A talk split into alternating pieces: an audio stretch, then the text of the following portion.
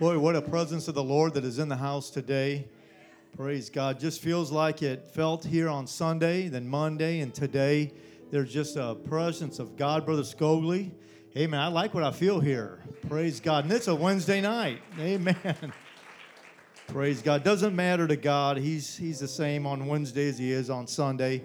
And God doesn't take a day off. He doesn't inhabit praises only on Sunday and not on Wednesdays. He inhabits the praises of his people and we are the people of God. Let's give him one more hand clap of praise. Thank you, Jesus. Praise God, praise God. You may be seated. I uh, just have one quick announcement here. Uh, uh, we're just we are praying for uh, brother and sister Sellers, and of course Kelsey. Uh, they are they have been going through a very difficult time uh, for quite some time, and he's a dear friend of mine, and Sister Sellers as well of my wife and I, and uh, we just hurt with them, uh, with what they've been going through, and uh, we know that God has a plan and a purpose uh, behind all the, the difficulty that they've been going through. But I, I just want us to be conscious of praying for them this week that God will uh, just allow something to break in this to where they can uh, know exactly what's going on.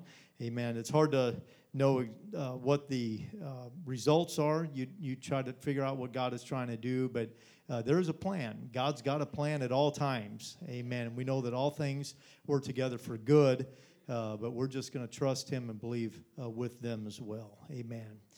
I am going to uh, talk about a perfect heart tonight, and uh, I have seven.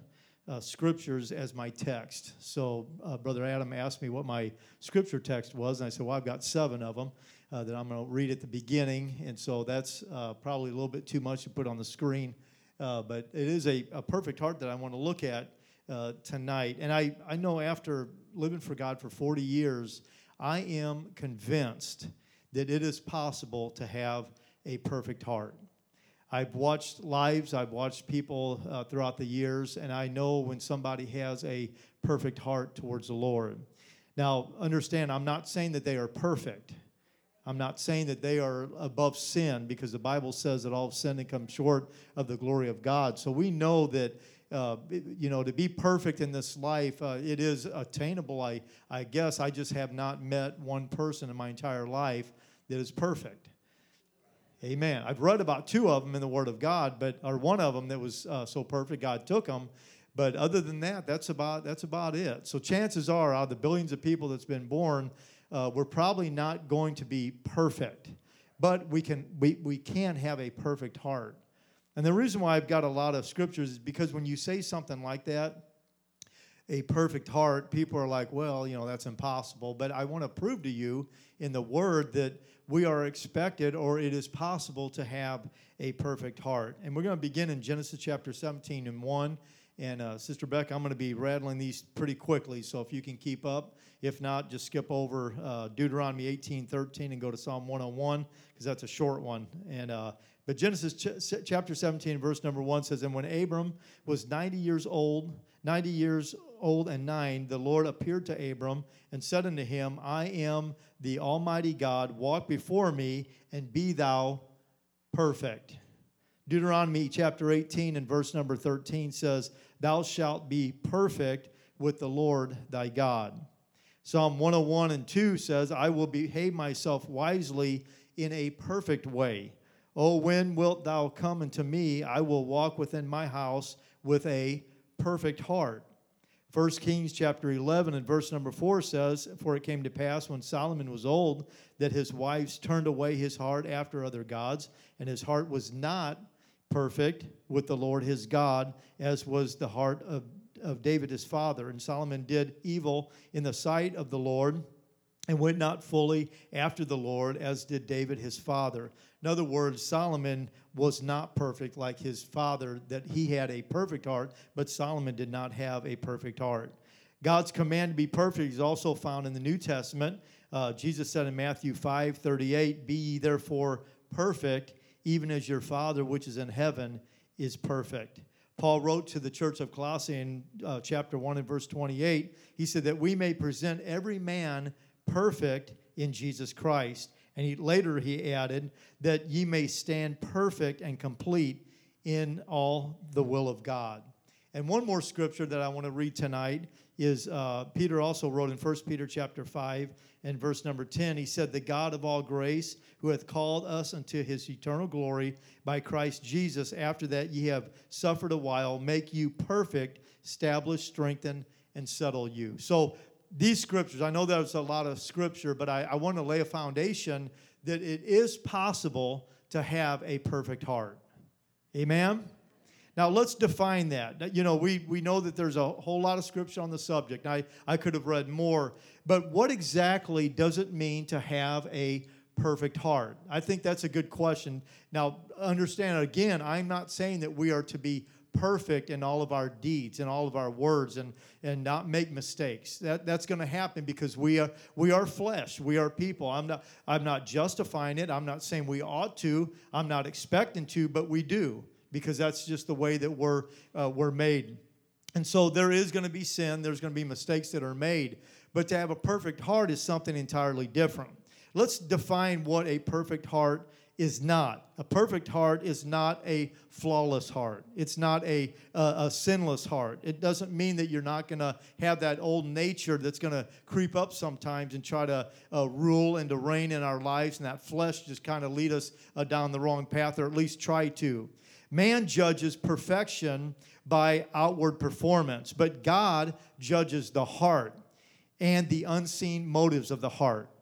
Now, that's very key here. Whenever I say motives, that has a lot to do with the perfect heart. I'll give you, a, you know, some insight here. When our motives are right, when, we're, when, when our heart is right, and our intentions are right, that means that we are well on our way of having a perfect heart means that we've got that desire to get it right. Amen?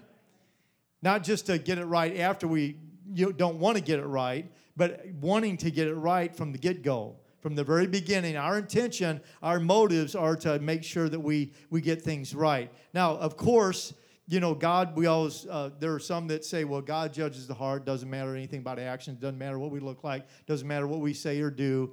Well, the, the thing is, whenever we have good actions, uh, our, our good actions will follow good motives. If our motives are right, if our heart is right, then guess what? Good actions are going to follow. And we're going to follow after what is in our heart, what our motives are. That's going to be the sum result of what we end up doing. So it does matter what we do, but it all begins with the heart. And so God, He's more concerned about let me look at the core of who you are. Let me look at your motives. Let, us see what the intentions are first, and then we can go beyond and, and deal with the, your, your mistakes and the things that you've said or done that, that you weren't thinking or you just made a mistake. As long as the heart's right, then we can get everything else right. Because you're on a path to try to deal with the truth, and God, I just want to get things right. And I'm going to show you a little bit of that in Scripture. David was said to have a about him to have a perfect heart towards God. And the Bible says it like this, and this is very interesting all the days of his life. Now, all the days of your life means that you have a, a heart that is right all the time, all the days. Yeah, a guy, this is kind of random, but this is kind of interesting to me. Uh, all the days, I mean, that's a lot of days, isn't it? there's some kind of actor, and I don't, I don't, actress. I don't know who she was, but he he just randomly told me this information. He said, "Do you know who so and so was or is?" And I said, "No." It was well. She uh, she was on 60 Minutes, and uh, she remembers every day of her life, and she's like in her 50s or 60s, and she can recount every single day of her life. Anybody hear that? All right, there's a name for it, and she was a she's able to remember every single day of her life. I can't even remember this morning hardly. I'm seriously, or I'll think, what did I preach on Sunday? I, I shouldn't say that because I, you know, it could be very offensive for you guys to say that. But sometimes I'm thinking, what, what did I even, what, what did I teach on last Wednesday? You know, I can't remember what I had for breakfast this morning. But this lay every single day of her life. And I know I'm a little bit off topic here, but I want to make a point here. David, the Bible says that all the days of his life, the Bible lets us know that he had a heart towards God. Every day, are you talking about the time that he committed adultery with Bathsheba? Are you talking about the day? Did he have a heart towards God when he had Uriah killed? That's what the word says. See, the Bible also says that David had a heart towards God. He was a man after God's own heart. Now, now we got a problem here, don't we? When I think logically and I start thinking this guy made bigger mistakes than I could ever dream of, but yet the Bible says that he had a perfect heart all the days of his life. Even when he was sinning and making mistakes, he still had heart towards God. I mean, we got to deal with this tonight, don't we? We have to understand what we're dealing with that the Bible says that all the days of his life he had a perfect heart towards God, but yet he failed miserably over and over and over again. Now, the definition of a of a, a perfection, according to Scripture, is completeness and maturity. All right? Completeness and maturity. Let's go a little bit deeper. In both Hebrew and Greek, the term includes uprightness and being obedient. All right? John Wesley thought of perfection, and John Wesley was a, a, a man that studied Scripture and was, uh, you know, in tune with the Lord. He had a relationship with the Lord. He said it is constant obedience. Hmm. So we got we have a correlation here, don't we, between a perfect heart and being obedient. All right, let's go a little bit deeper here. In other words, a perfect heart is a responsive, complete, and consistent heart. It's continually regarding the desires of God. Amen. That, that's pretty awesome right there. Let's let that sink in a little bit. We are continually regarding the desires of God. It quickly and totally reacts to the Lord's wooings, his whisperings, his challenges, his warnings, and it's always in tune. A perfect heart is in tune with the Spirit. Amen. It means that we're walking in the Spirit, that we're following after the spiritual things of God. Now, does that mean that we're always, you know, not going to make mistakes? Double negative there. Does that mean that we're, all, we're always going to uh, do what's right every single time? No, that doesn't mean that at all. It means that I, even though I made a mistake, I still have a heart towards God. It means that my heart is God, I've got to make this right. I look at it for what it is, and I'm going to deal with it. In fact, Lord, the things that I don't even see, that's not even surfaced yet, I'm going to deal with that as well by giving it to you, by allowing you to search my heart. And I'll get into a little bit more of that a little bit later. Now, this kind of heart constantly says, Speak, Lord, for thy servant heareth. I want to hear what you have to say. And so, whatever you want me to do, God, I'm going to do because I have a perfect heart. Means that I regard you, Lord, more than I regard myself and my own desires and the desires of everybody else around me. Lord, you're my number one. I am your servant first. Amen. We have to be his servant first. We can't, I mean, we're going to serve one another. We're going to serve our families. We're going to serve our church. We're going to serve everything that we possibly can because the Bible lets us know that we are to be servants, but we have to be a servant to him first and foremost. In fact, I'll say this if we can't serve him, we're not going to serve anybody else it's going to be a very shallow it's the motives are going to be different they're going to be off a little bit because we are not serving christ jesus first and foremost now there are three things that i think that will distinguish such a, a perfect and a responsive heart by having that, that perfect heart number one a perfect heart is searchable and i want to look at First chronicles chapter 28 and verse number 9 it says that the lord searcheth all hearts but that doesn't mean, just because he searches all hearts, doesn't mean that he likes what he sees. Amen? I can imagine when God goes throughout the earth, Brother Catlin, and sees the hearts of everybody, I, I can imagine he's very disappointed at what he sees. As he's searching, as he's finding, he's realizing that not everybody has a perfect heart. Not everybody even has a heart towards God or the intentions of having a perfect heart.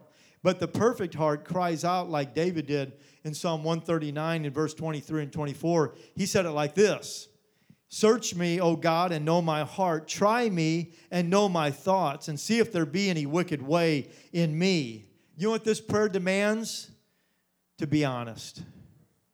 That's where it all begins. If we cannot be honest in our prayers, and our, our, our, our, goings to the Lord and say, God, I, I, I just want you to speak to my heart. Now, it's one thing to want God to speak, but whenever we want Him to tell us exactly what's going on in our heart, we better be pretty honest.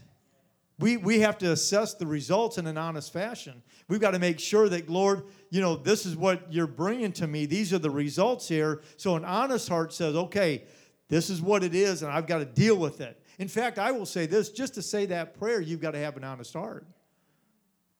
That means that you're willing to be exposed before the Lord, to have your heart just totally out there, and God, you examine it. You do the, the deep work in my heart. That takes an honest heart.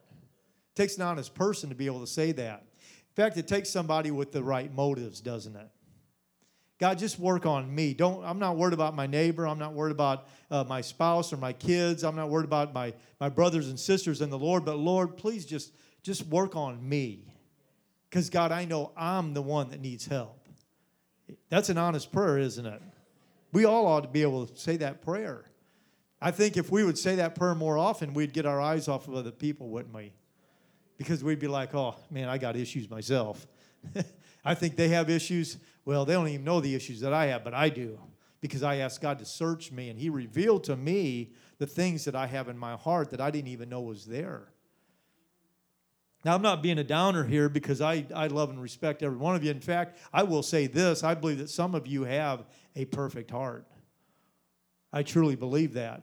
I believe that you've got a perfect heart. You want to always get it right before the Lord.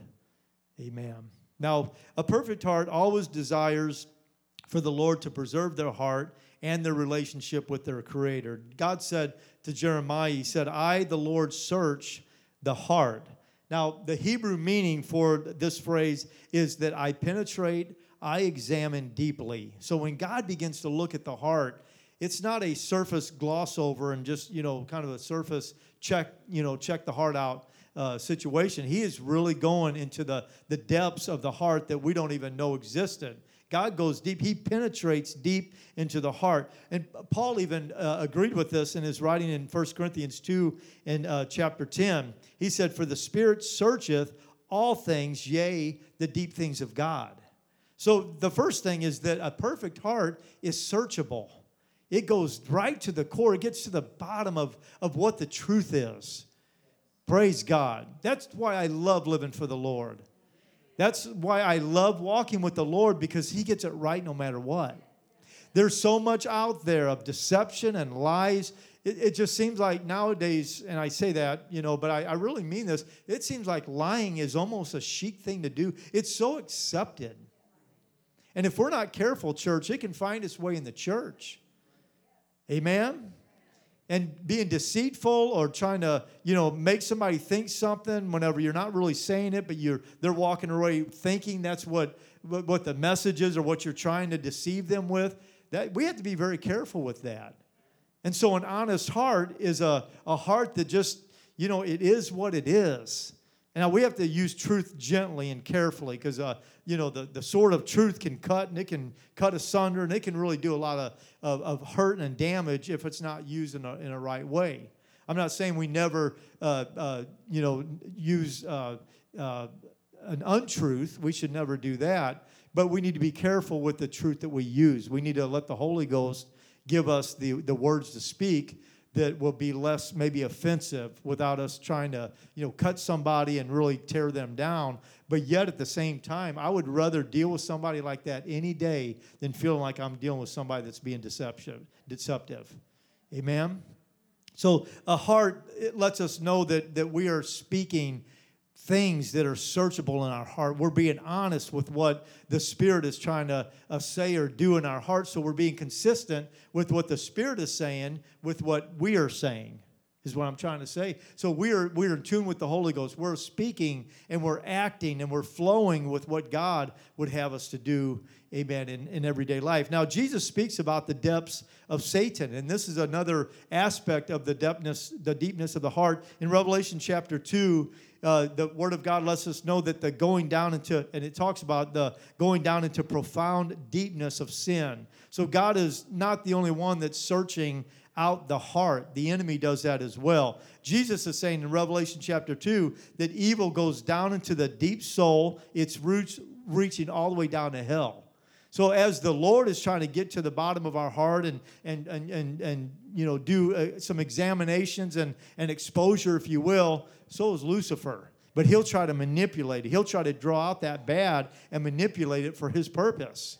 See, God's got a purpose for the church and for the people of God, but so does Lucifer. So, this heart thing is a very important thing. Now, just as there are tremendous blessings with having a heart towards the Lord, there's also the, the association with evil things that can uh, uh, cause us to do just the opposite of what God would have us to do. Now, I believe there are new depths that the enemy has allowed to be exposed to our world today. And, and the problem is, is they're, they're more secretive, they're more private. They're more in the corner, if you will, or in the darkness. You know, that's why you parents, uh, we parents, we have to be very careful with our children. There are things on that, that com- on, on the, the internet that they have access to, that they can't have access to, that would totally have blown us away when we were kids.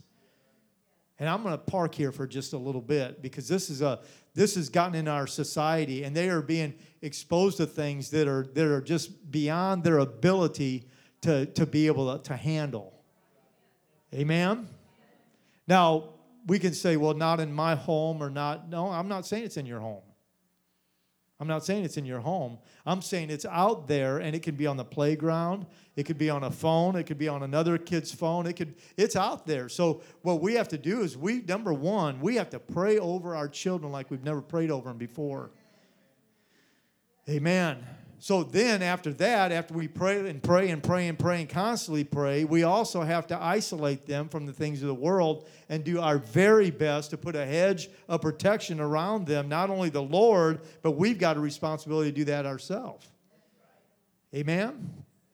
So any open door that we allow to, you know, uh, just a little crack of, of, an, of an opening for the enemy to get in, the Bible lets us know that he's going to search that out. He's going to do everything he can to, to, to plant that evil or whatever Satan is trying to do in, in our children or even in our lives. I mean, I'm not just talking about our kids, I'm talking about us too. You know, regulate yourself, guard yourself, have accountability in your life as well because there's a lot out there. And it's such a secretive thing that the enemy is working in the in the shadows and lurking in, in every way he can around the, uh, the, the, the darkness of our, of our hearts if there's darkness in there, and he'll try to expose that and bring it out.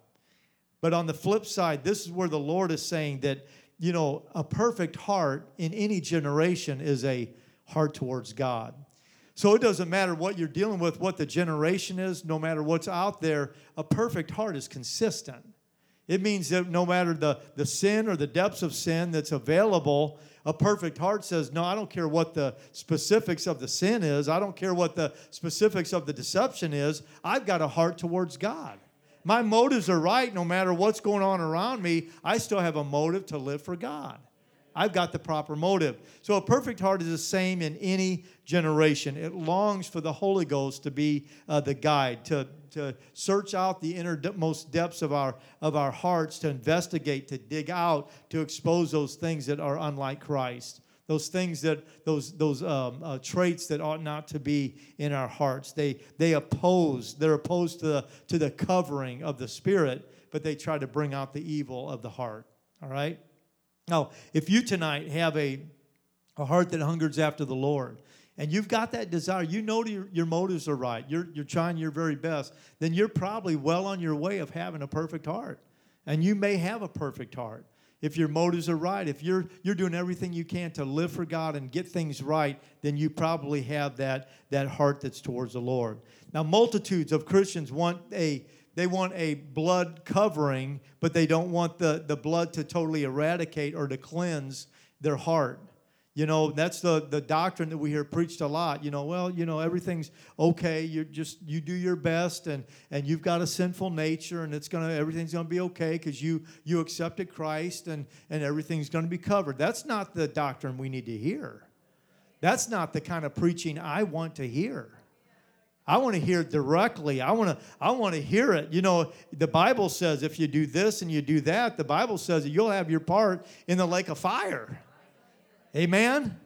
You know why I want to hear it preached like that?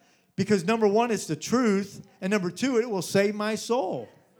I don't want anybody just saying, oh, it's okay, you know, and feeding my flesh or feeding my, my weakness and saying, well, you know, you just do your best and, and, you know, if you fail, you just, just get back up. Don't let it condemn you. You know, I'm, I'm not saying condemn, but at least convict. Let's just get it right. Let's, if the Word of God says something is wrong, then, then we need to hear it preached and, and hear it is wrong, it is a sin. Amen. And with a perfect heart, we say, God, just tell me the truth because I want to live truth. Praise God. A perfect heart is more after the, the eternal security uh, uh, of or that covering that will allow that eradication to take place of sin, not just the covering. So the perfect heart says, I want to hear, I want, I want to be cleansed. I don't want to just be covered by the blood, but I want to cleanse me from any unrighteousness that's in my heart. It seeks to be in God's presence, to enjoy that unhindered communion constantly. That's why David, who was referred to as having that perfect heart, he eagerly cried out, Search me, O God. He wanted to enjoy a communion with the Lord. He wanted to enjoy a relationship with God that would allow him to make sure that everything was right between him and his Savior. Now, here's the, the sequence. In the Old Testament, we would see this over and over again in the Old and New Testaments. First, you had the covering, and that's, of course, the blood. Then you had the cleansing, that's the water. Then the commitment, we made that commitment to the Lord. And then there's the communion, okay? So all this is the, the, the process of what is to take place covering, cleansing, commitment, then communion. But some people, they don't get past the covering. Hey, I've been forgiven. Jesus died for that, and it's a done deal. And so I'm here. I, this is as good as it's going to get. I've, you know, I've, I've, I've come to Him, and all the other things that I, uh, I've done in the past, I'll, I'll do my best, but I'm not promising anything. Well, that's just having a, a covering. There's no communion, there's no commitment, there's no change that's taken place. But a perfect heart says, God, keep working on me. God, make me what you would have me to be. Make sure that my light shines in this dark world, that I'm the authentic Spirit of the Lord, amen, that's walking in this place, that my workplace or Walmart or wherever we're at, that I've got the authentic Spirit of the Lord, amen, leading and directing my path that I'm in tune with the Spirit of the Lord. Now, they desired that quick ticket to glory, no pain, no cross, you know, no cleansing, no sacrifice. And so they're encouraged by the, the false doctrine or the shallow doctrines that are out there that uh, Brother Joe and I were uh, just talking about. So, but, but that's not good enough. That's not going to save our soul in the generation that we're living in. We need to hear the Word of God. And not only that, it's one thing to hear the Word of God preached, We've got to make sure that we have an honest heart and say, God, speak to my heart. I want to make sure that I get these things right. Now, you know as well as I, the spirit searchings are not vindictive, but they're redemptive. You know, and that, that's what some will say that, you know, don't, don't hash over those things. You, you don't need to be condemned. You don't need to feel guilty for those things. Well, yeah, you kind of do because it's sin. You know, and if somebody gets offended by that kind of message, then you know they're no better off leaving the church than stay, sitting there and still doing the things that they've done before. If they don't allow the Spirit to work on them, they need to keep coming to where maybe one day they'll get a clue and they'll get convicted, and that they'll pray through and, and get things right. But they're not going to get things right if their heart's not right. If they don't have that desire to be cleansed and to live a life of holiness unto the Lord and be in tune with Him. Now, His purpose isn't to condemn us, but He wants to make sure that our transgressions are taken care of and, and uh, dealt with. Now, it is to prepare that whenever we have a heart towards God and we get things right and we regard sin and we look at things for what, the, what it is, that's when the Lord can begin to move. That's when He can speak to our heart. That's when He can use us for, for His glory, for His kingdom, because He knows that we are going to be in tune with Him and we're going to walk according to His perfect will. Psalm chapter 24 and verse number 3 says, Who shall stand in His holy place? He that hath a clean, clean hands and a pure heart. And it goes on to say, He shall receive the blessing from the Lord. So it's beautiful to watch a, a, a perfect heart. And I'll tell you where it's beautiful to watch it is right from up here. I, I, I have a great vantage point of the worship that went on here, went on Sunday here. It was absolutely beautiful to behold. I watched some that were in the back, in in the middle here, and just up front, of course. Just the beautiful worship. And the, there was a peace. In fact, Monday night, I'll say this Monday night, uh, the Lord just continued to move from what we had on Sunday. Uh, the, the, prayer was just incredible. I walked through the door. I got here about 6:35, and I mean, this place was just erupting in praise and worship. Beautiful. But I watched the, I, I, usually walk down the aisle and I just watched the beautiful worship that was going on. Nobody around, lights are kind of dim, and, and it was just a, a, beautiful worship and communion that was going on uh, before the Lord. That is, that's a wonderful thing. That's, that's something you cannot purchase with money. To have that kind of peace, that kind of relationship with the Lord, that you just want to worship Him for who He is. There wasn't any kind of God, please do this, please do that. It was just a, a beautiful worship unto the Lord. I'm talking about Sunday as well as on Monday. Beautiful worship. And I thank God for that type of, of, of, of holy place type of worship where we are in the holy place, that our, our hearts are right with the Lord and that we are regarding Him for who He is. Amen. It's beautiful. Secondly, a perfect heart is a trusting heart full of faith. And I want to look at Psalm chapter 22 and verse number 4. Says, Our fathers trusted in thee, they trust, and thou didst deliver them. They cried unto thee and were delivered. They trusted in thee and were not confounded. So, over and over again, David testified. He said, In the Lord put I my trust. We looked up the Hebrew word for trust. It suggests to fling oneself off a precipice just you know just off of a, a, a, mountain or a hill just fling yourself right into the, the arms of, of, a, of a loving savior is what it's saying. It's kind of like a dad saying okay jump honey and I'll, I'll catch you and they just take that chance and they ju- take that leap of, of faith. Well that's really what it is whenever we begin to worship the lord we trust him. It means that God, no matter what is going on in my life, no matter what the pressure and the stress that I have, God, the difficult decisions I have to make, Lord, I trust you that I'm gonna I'm gonna obey you. That's what obe- that obedience there, Lord. I'm gonna obey you because I trust you. My faith says that you're not gonna drop me. You're not gonna let me down. You're gonna be there for me. You're gonna catch me whenever I take that leap of faith. So contrast this with Christians who feel like the devil's, you know, uh, uh, that they're the devil's punching bag you know, oh, you know, that's all I am. I'm just the devil's punching bag, and, and all he does, he just lets bad things happen to me, and the, you know, the, the devil just has his way with me. But first off, you are not the devil's punching bag. Amen? I'm going to say that again. You are not the devil's punching bag. You know how I know that? Because if you're living according to the Word of God and you are a child of God, God is not going to let you. It'd be like me letting one of my daughters go into the playground and be bullied by somebody. Say, well, just, you know, just have your way with my daughter. Just, you know, ha- just uh, take care of her. You know, I'm, I'm, she's going to have to learn at some point to defend herself. What kind of parent would do that? It makes me mad just thinking about it. Amen? I'm telling you, if my kids are being picked on, that, that, would, that would get the blood boiling. There's just something about that that the teeth start grinding. You're thinking, mm, I'm gonna, why I oughta.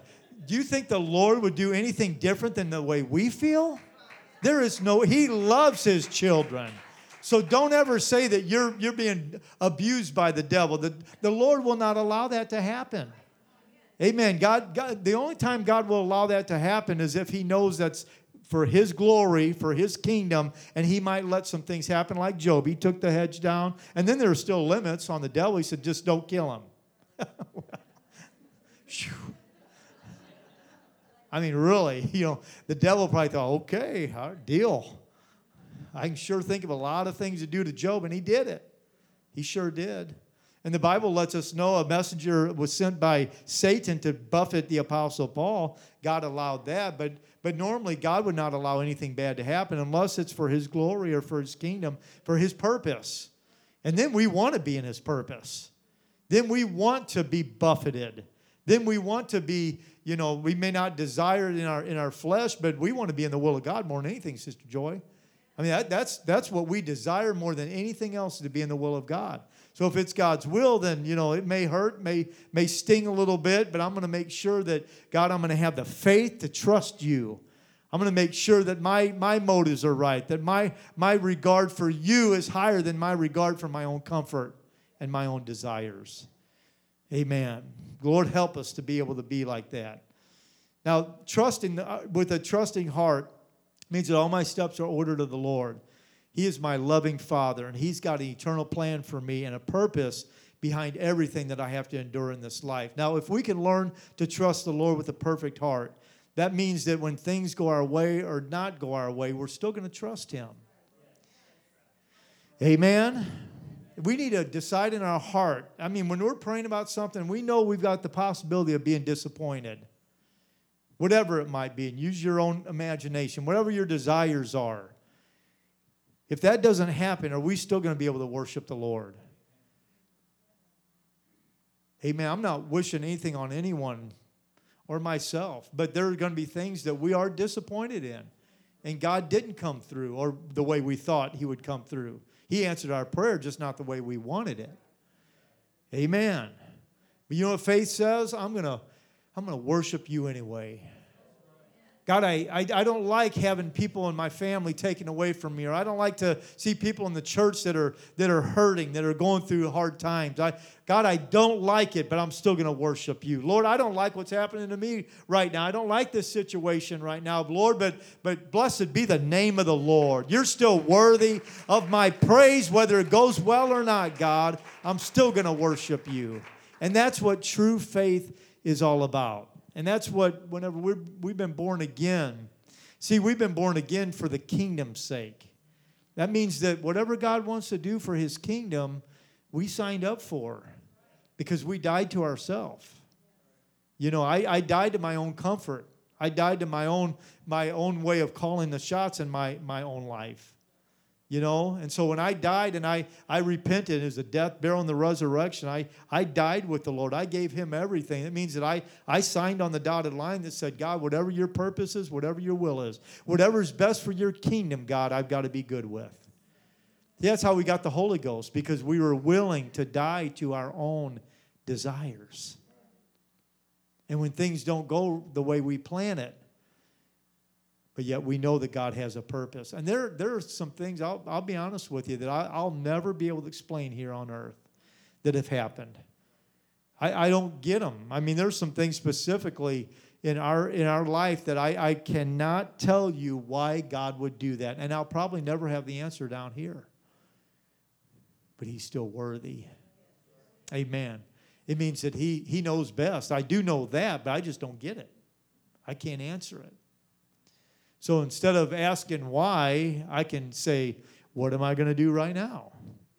You know, I can we can live I, I even said this at the funeral on Saturday. We can we can say why, why, why, and all day long we can say why this, why that, why did that happen?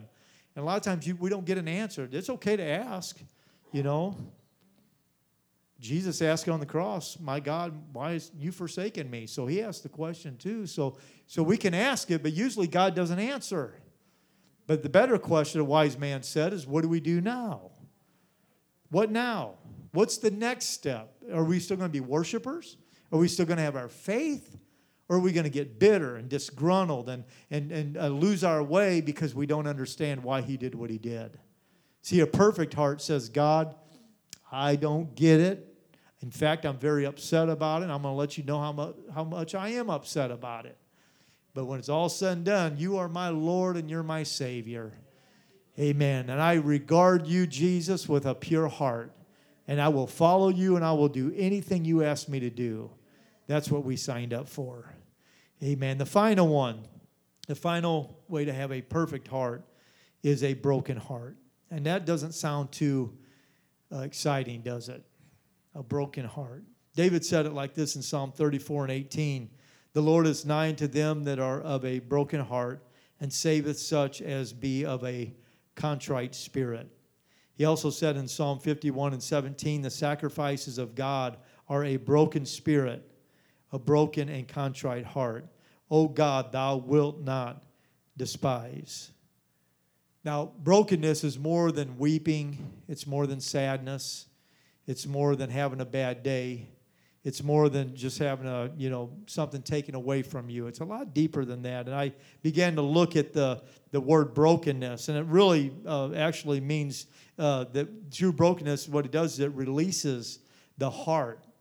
Because what happens is that whenever we become truly broken, and I don't mean broke as in damaged, but I mean broken before the Lord, where we are open to just believing and trusting in Him when we begin to do that, what happens is that brokenness opens up the door for God to move in. And that's the key here.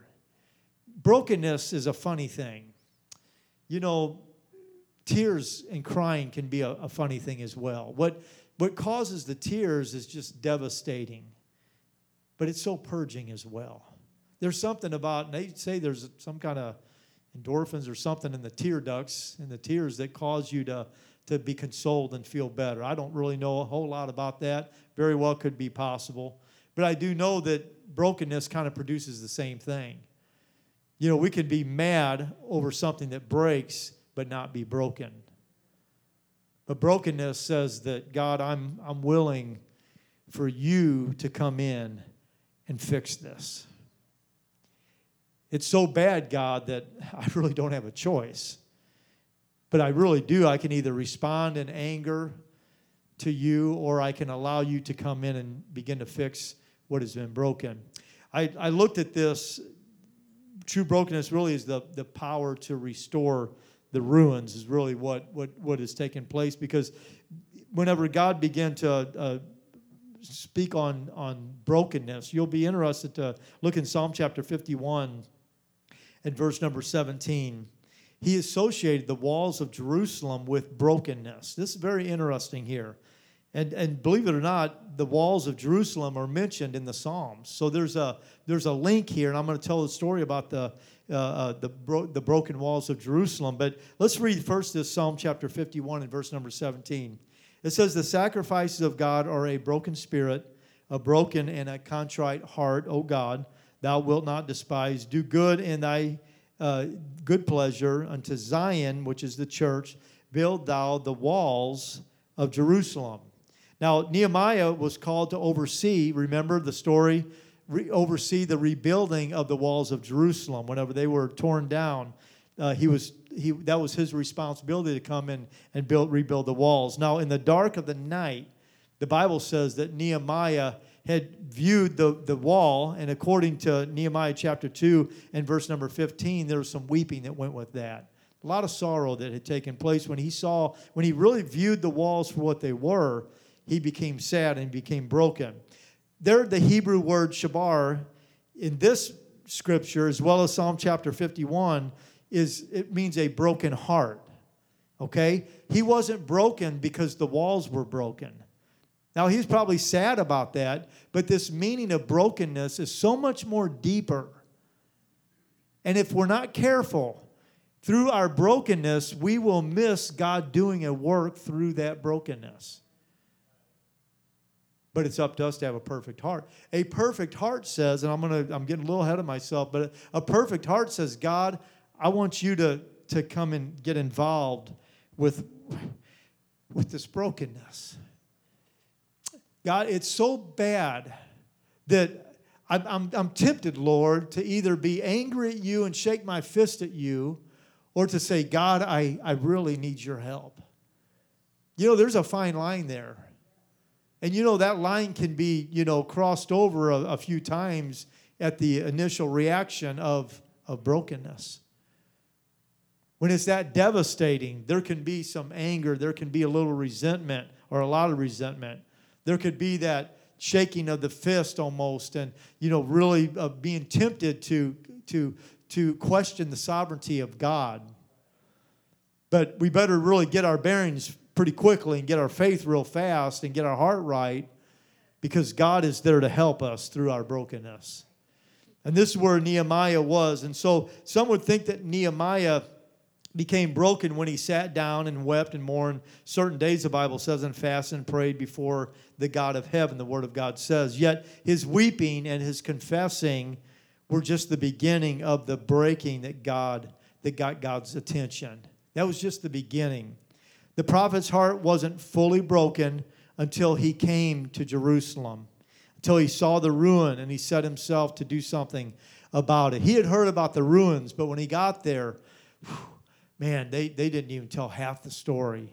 It's devastation, it's ruins. You know, the, the word ruin really tells the whole story. It's ruined. There's nothing to rebuild.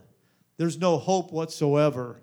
And so the prophet's heart, it was broken. Word spread uh, just all throughout the, the country that there came a man, the Bible says, uh, to seek the welfare of the children of Israel. So there's a man that was not there just to mourn with them and to be sad with them, you know, he was there to help. He was there to do something about it. So Nehemiah rode on donkey around the outside of the of the of the, the walls. He viewed the ruin, had a broken heart, and so his heart was breaking though in two ways. First of all, the anguish of the of the results of the of the wall itself. Yet I believe also uh, burst there was some kind of hope within him that began to be born. And but the, the two the two breakings, two uh, brokenness here that I want to talk about, two ways that he was broke, is that he, he felt that desire, that anguish, that hurt, uh, de- or that desire for something better to happen, for God to rebuild the walls, for, you know, get kind of get back to where it was before, you know, because it was sad. It, it's just sad to see, you know, a store that you used to go to as a kid, you have fond memories, and you just see that it's just, uh, it's closed down. You know, there's places in Belleville that I remember going by, and uh, one was uh, uh, just right at the belt line there. It was a uh, just a, a, place that we I can't even think of the name right now, but they they just it was like a diner. And I remember as I grew up, you know that that building just sat there year after year after year, and I dreamed about somebody reopening that place because you have a link to your childhood. You like the the memories of the childhood, and so I, I always dreamed about somebody reopening that place and and serving that great chili and those shakes and and you know kind of reliving that moment again, but never did. It was just sad. It, it closed down. It was it just finally they tore it down. They got rid of it. I believe that Nehemiah was feeling the sadness of that brokenness and the memories of what he had before and what they had experienced the, the beautiful walls of Jerusalem, the anguish that he had, was experiencing. But then, number two, the second part was that all his brokenness was leading to another element, and this element was hope. And a person that has this hope within them says that I serve a God that will heal. Amen. He will restore. He will make it better than it was before. See, that's what started happening to Nehemiah. Yeah, he was sad, you know, reminiscing and nostalgic about everything in the past, but then he said, wait a minute here. It's total ruins, it's devastation. God's got a great opportunity here to rebuild it better than it was before. You know what? There's some things in your life and maybe some family members that you know that it just looks like a total disaster. And there's no way you you look at it for face value and say, that is sad. That's devastating. That's a, a terrible situation. But then you start looking and say, but you know what, God? I am so broken over this. And I know they are broken over this that, God, I just invite you to come down and, and just to start remaking, rebuilding, reshaping, remolding, God, all this ruins and devastation and make it what it was before, but even better. And you know what? There's some things that you might be going through right now and you don't know what to do with it, but God is able to breathe life back into your situation. Only God can do that. Now, I know this took a different turn, and I was talking about a perfect heart, but I want to let you know there are benefits to having a perfect heart. It means that God, I've got things right with you, and Lord, I trust you. And, and it's so bad and so devastating right now that, Lord, my perfect heart says that you are able. I've got faith in you, God, that you can rebuild and reshape everything that's been broken in my life. Amen. And I look at I, I look at some lives, and, and I'm not, you know, here to to just glorify sadness and brokenness, but but there there are some brokenness. There's some there's some sadness that, that people have gone through and are going through. But I would encourage you, you need to just be honest with the Lord and say, God, look at me for who I am. God, look at look at where I'm at right now. God, it, it's it's devastating. I don't even like to behold my life right now because this situation is just tearing me up. But Lord, I want you to know that I will always live for you. No matter what I have to go through, God, I'm going to keep my faith and I'm going to keep my confidence, God, and, and I'm going to push on and I'm going to have faith to, to endure these difficult days right now, God, because I know that you are holy and you are righteous and, and you are my Lord and you're my Savior, God. But I just ask you to come in and restore and rebuild and help me to be what you would have me to be. Amen. As we stand together, I believe that God has a, a desire to do something great in people's lives. And that totally, that total shattering of our, our human ability sometimes is what he's looking for. And that's where God does his best work. Amen. Not in our ability, but in his ability. Whenever we're just saying, God, I, you know, I, I proved it. I this is this is beyond my ability to even begin to clean up the mess, let alone rebuild.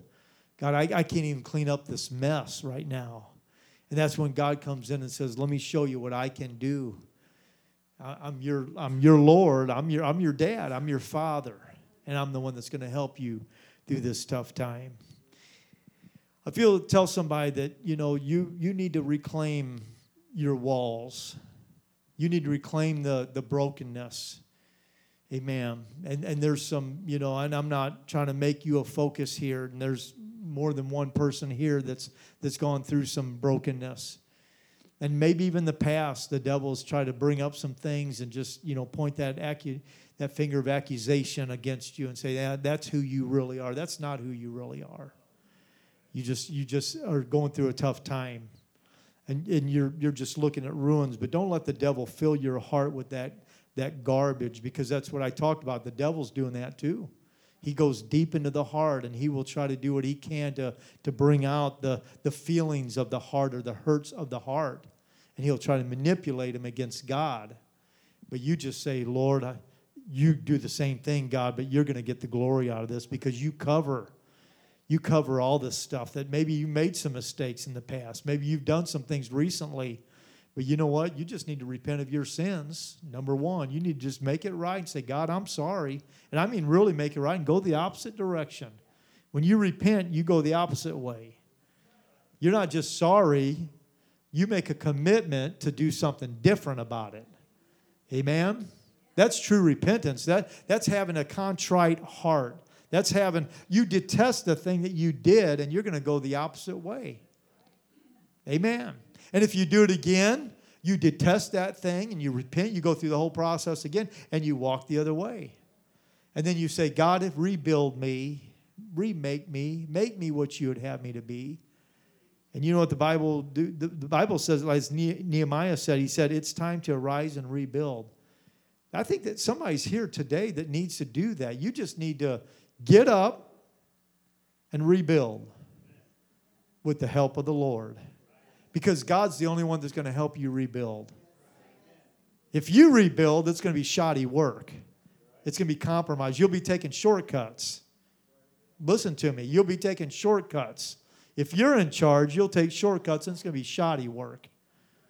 But if you let the Lord help rebuild and you arise and you get out of your doldrums and, and you know you say, hey, I just I need you to be patient with me. I'm going to walk with, with you. I'm going to do everything I can to, to be a part of, of God's process and you let him take over. He'll take your ruins and he'll rebuild them and he'll get the glory out of it. Oh, let's give the Lord a hand clap of praise right now. Amen. Praise God. Praise God. Praise God. Amen. We need to just say, put a sign up and say, Beware the Lord at work. Beware, devil, the Lord's at work in my life. You know, I just stay away. If you don't want to, I mean, he'll take care of you. There's a there's a hedge around me right now. There's a hedge of protection around me, and nothing's going to penetrate that.